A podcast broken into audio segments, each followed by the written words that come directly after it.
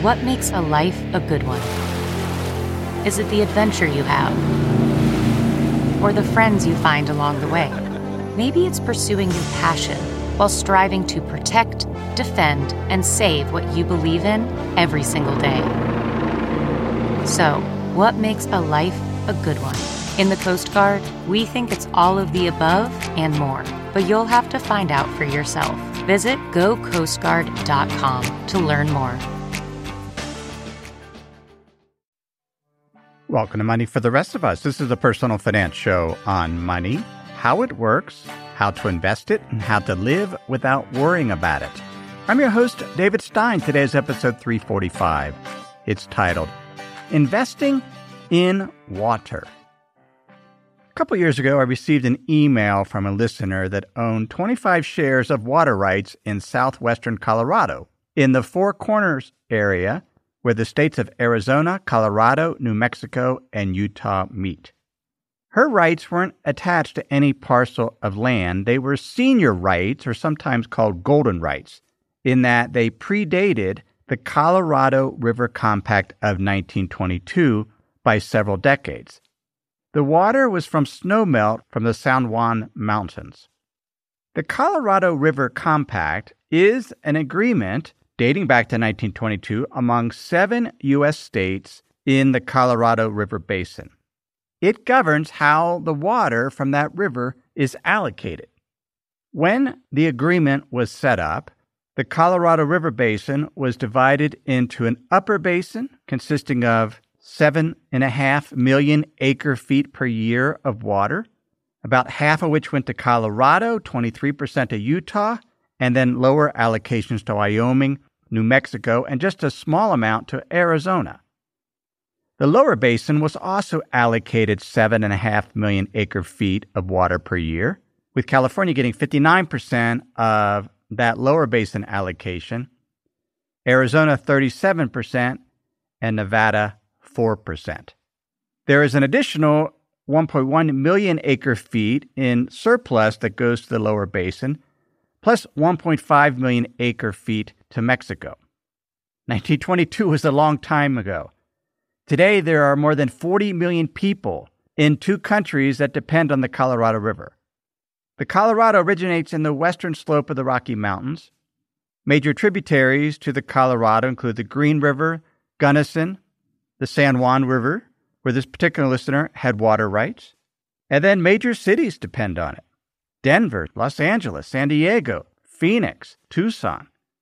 The U S's two largest hydroelectric plants, the Hoover Dam and the Glen Canyon Dam, are also on the Colorado River. Arizona, where we live most of the year, gets a significant percentage of their water from the Colorado River via the Central Arizona Project, which is the largest aqueduct system ever built. It has pumps that lift the water three thousand feet. There are fifteen miles of tunnels and three hundred miles of open canal. The Central Arizona Project ends in Tucson, where excess water is let loose in the desert west of Saguaro National Park, and then it floods down into the aquifer. The process is known as water banking. It refills the aquifer and the water is stored there.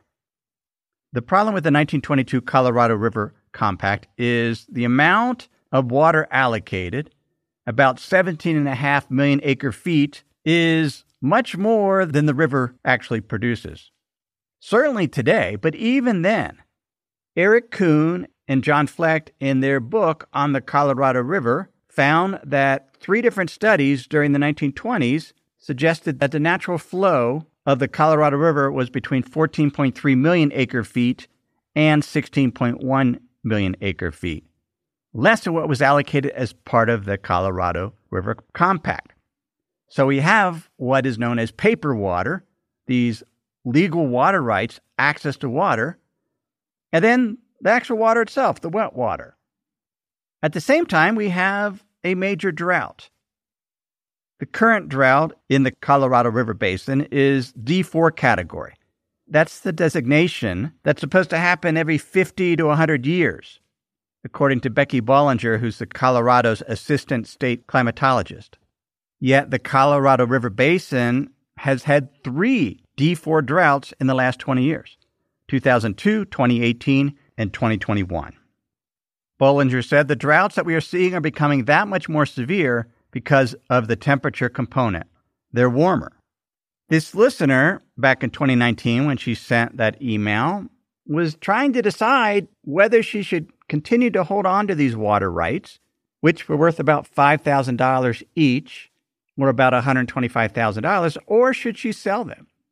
It was a difficult predicament because water was becoming more scarce, which meant the water rights were becoming more valuable because in an area that gets twelve inches of rain a year or less, unirrigated cropland isn't worth as much. And so the existing farmers want access to that water.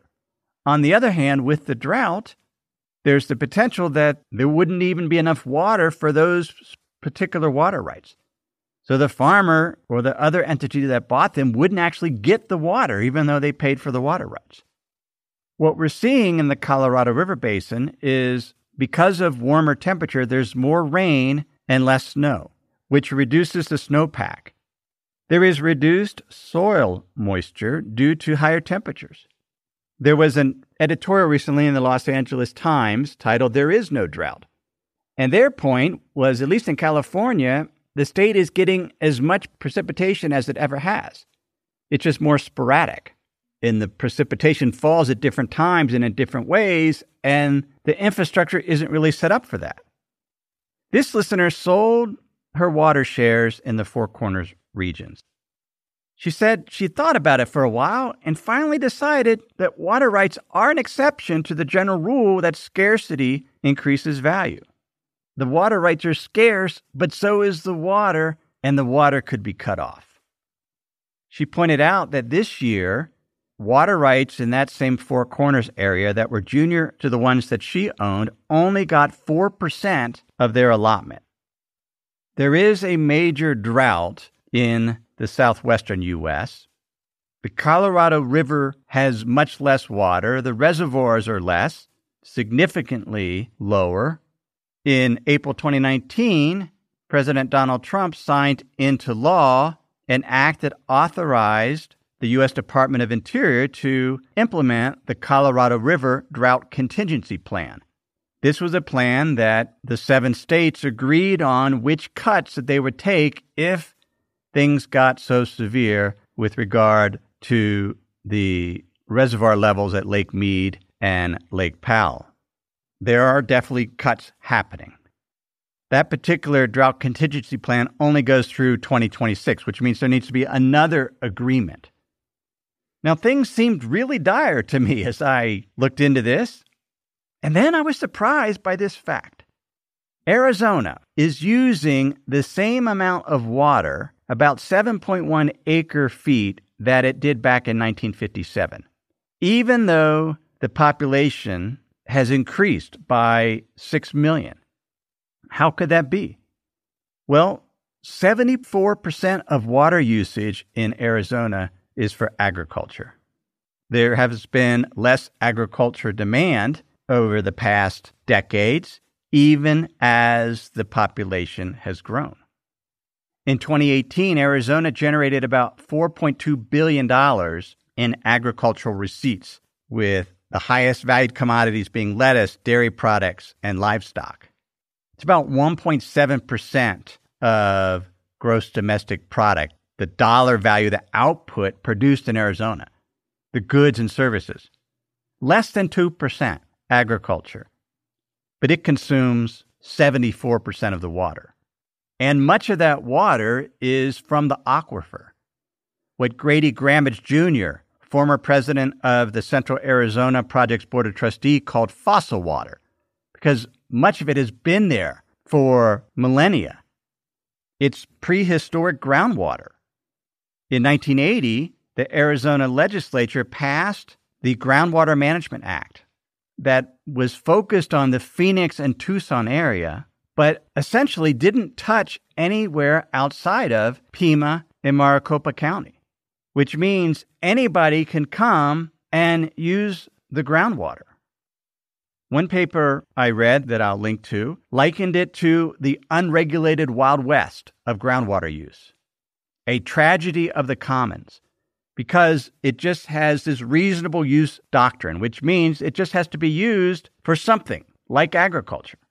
At this point, so much groundwater is being used that the water table is plunging, which means households that rely on wells in rural areas often see their wells go dry, and they have to dig even deeper wells. And you're seeing riparian areas are being diminished because there's so much less groundwater. You see the same thing in New Mexico, another one of the Four Corners states. In New Mexico, agriculture is about a three billion dollars industry, but less than three percent of G D P, yet seventy-six percent of water use is for agriculture, particularly for pecans, dairy, and cattle, which use a tremendous amount of water. The pecan tree is not a tree set up for the desert, but farming can be very profitable in the desert Southwest because the weather is very predictable. If there's a source of irrigated water, then you don't have to worry about freezing or other major weather calamities, as long as the water's there, which is why foreign corporations have been buying up land in the desert Southwest for years to raise cattle and pigs and alfalfa to export. About ninety-seven percent of the Earth's water is in the ocean, salt water. Another two point five percent is locked in the polar ice caps, which means only about zero point five percent of all water is fresh water. In the western U S, the water is overallocated. There's too much water promised in the form of water rights compared to the amount of water that flows down the Colorado River. Farmers prefer places like the desert Southwest because of the predictable and reliable source of water, with most of that water used for agriculture.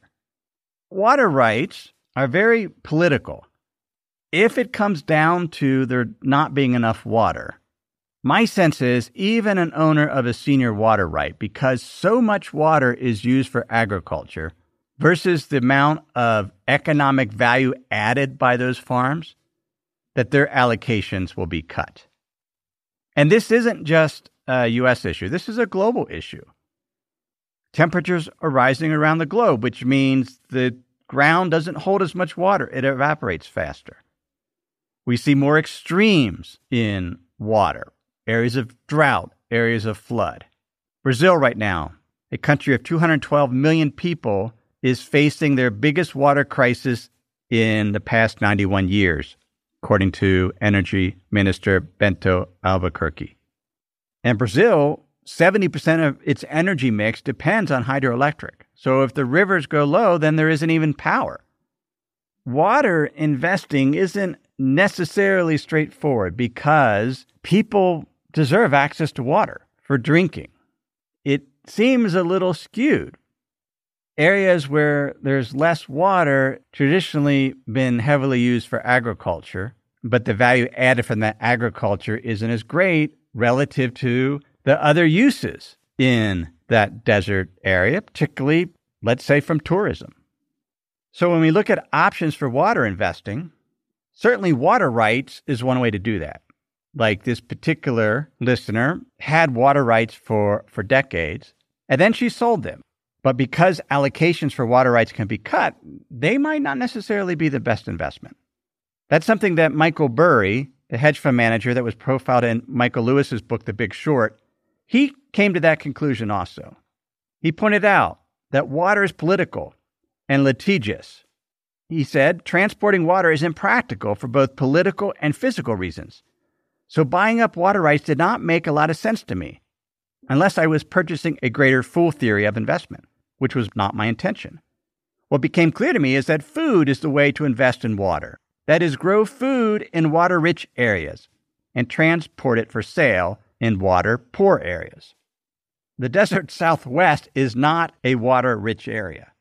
I don't know if Michael Burry has investments in farms in the desert Southwest, but owning farm ground in more water-rich areas does make sense. Before we continue, let me pause and share some words from this week's sponsors. If you're looking for a central location to get the key information on the markets, the pulse of what's going on, I can't think of a better spot than Yahoo Finance. Was just there, could see very quickly what happened today, how stocks sang to end their worst month of twenty twenty-four. I could see the actual market declines for the U S, Europe, Asia, what interest rates did, commodities, currencies. I could see holdings of mine that I recently viewed and key headlines from leading financial publications all in one place, one screen at Yahoo Finance without any annoying pop-ups. Plus, with Yahoo Finance, you can get a consolidated view of all your investments and retirement accounts, all in one place. The key to investing is access to quality information, and you can get that at Yahoo Finance. They've completely redesigned the website. It's comprehensive, it's high quality, and it can help you with your investing. So for comprehensive financial news and analysis, visit the brand behind every great investor, yahoo finance dot com. It's the number one financial destination, yahoo finance dot com. That's yahoo finance dot com. The Pearl and I recently had dinner with some friends who run a retail business. They have multiple stores and an online shop. And they recently used Shopify to better manage their inventory so they could ship online orders out of all of their stores instead of the warehouse. It helped them get a higher conversion rate on their website because of Shopify. Shopify is the global commerce platform that helps you sell at every stage of your business, from the launch your online shop stage to the first real-life store stage, all the way to the did we just hit a million order stage? Shopify's there to help you grow. Whether you're selling shipping supplies or promoting productivity programs, Shopify helps you sell everywhere, from their all-in-one e-commerce platform to their in-person P O S system. Wherever and whatever you're selling, Shopify's got you covered. Shopify helps you turn browsers into buyers, just like it did for our friends, with the internet's best converting checkout, up to thirty-six percent better compared to other leading commerce platforms. Plus, Shopify's award-winning help is there to support your success every step of the way. Businesses that grow, grow with Shopify. Sign up for a one dollar per month trial period at shopify.com slash David, all lowercase. Go to shopify.com slash David now to grow your business, no matter what stage you're in. Shopify.com slash David. We discussed farm investing in episode three thirty-four, How to Invest in Farmland, and went into great depth as to what drives the return on farmland investing. We didn't discuss water security much in that episode, but certainly if you're using one of the crowdfunding agriculture platforms to buy farmland, be very wary of where that source of water is coming from, particularly if it's in the Southwest or really anywhere in the Western U S that's more arid because of these water rights issues. One could invest in water rights as a way to invest in water. One could invest in farms and farmland. But the most common way to invest in water would be through publicly traded water technology and water infrastructure stocks.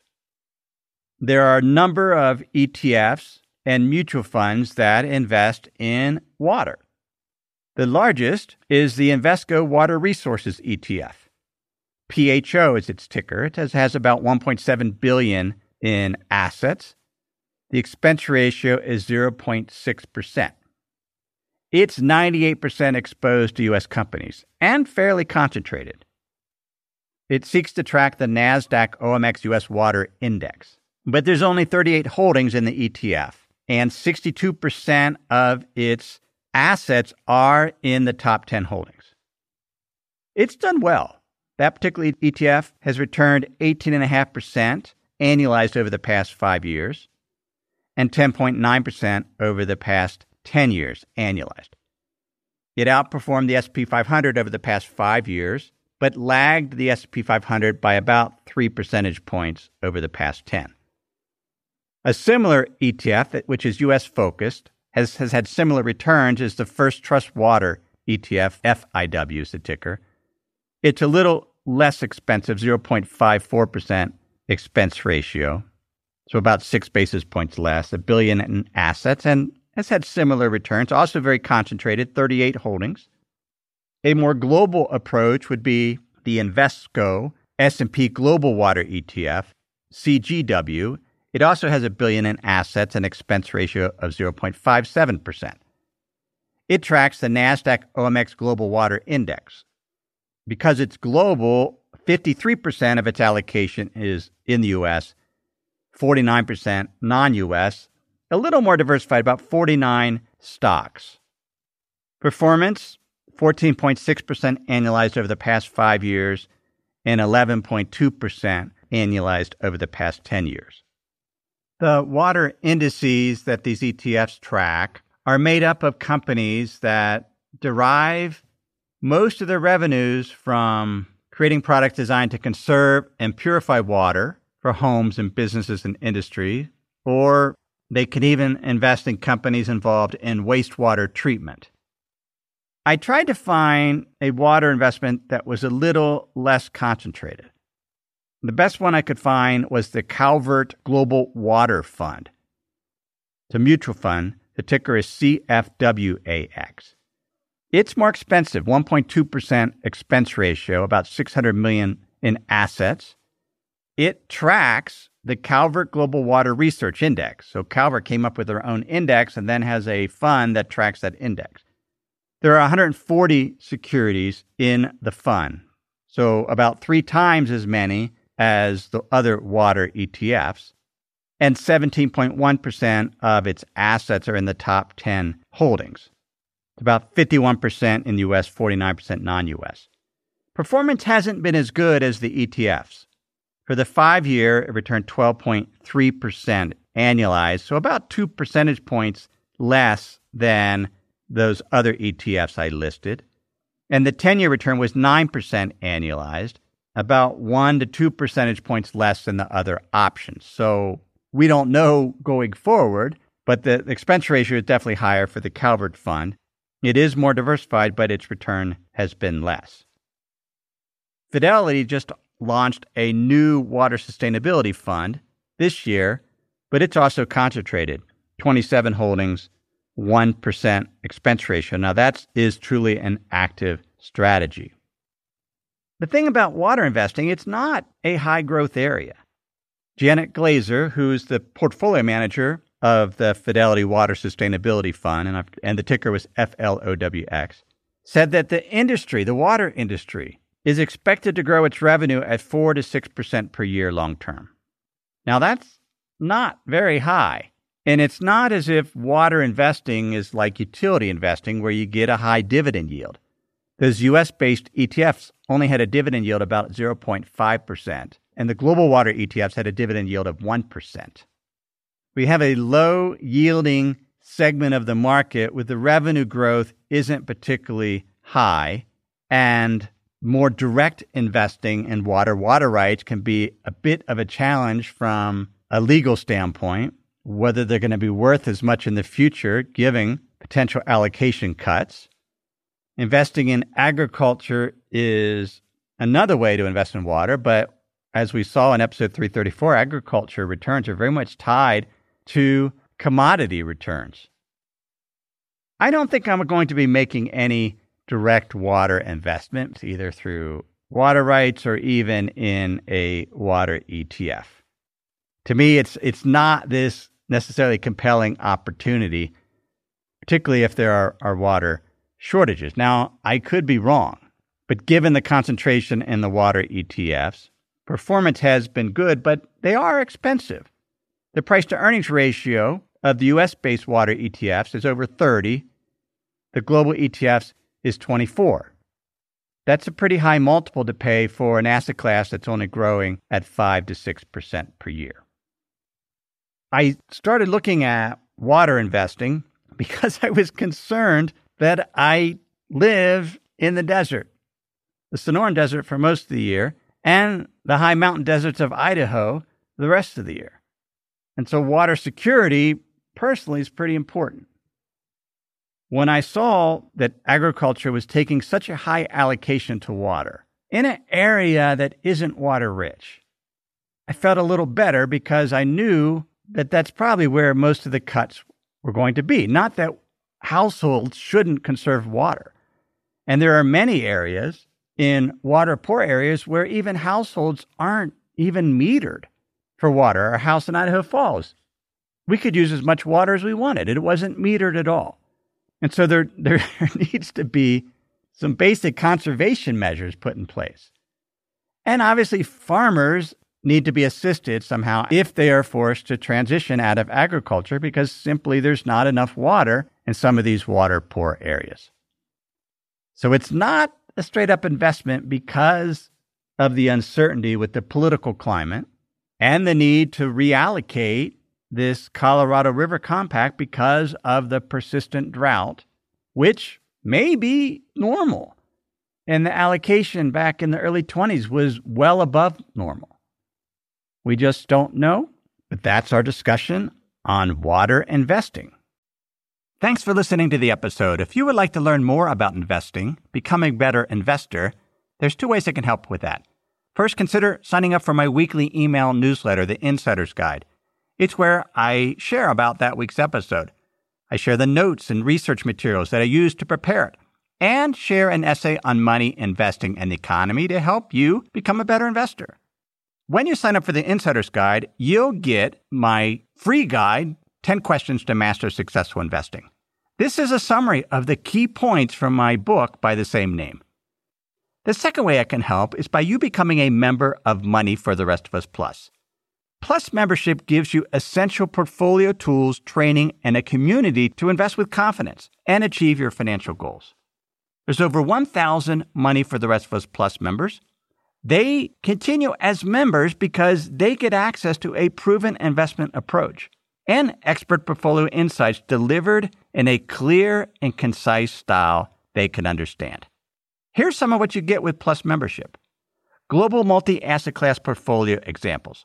A monthly investment conditions and strategy report to help you keep your emotions in check. An exclusive member-only podcast called Money for the Rest of Us Plus, as well as an ad-free version of the regular podcast. And with both of those podcasts, you get written transcripts. Plus membership includes best-in-class video lessons, portfolio building tools and templates, as well as access to my portfolio holdings and trades. You'll be able to interact with other members in the member forum and ultimately get the tools and the community you need to feel confident in your investing. Plus membership is a voice of calm and reason amidst the chaos. We'd love to have you as a member. You can learn more at money for the rest of us dot com. Everything I've shared with you in this episode has been for general education. I've not considered your specific risk situation. I've not provided investment advice. This is simply general education on money, investing, and the economy. Have a great week.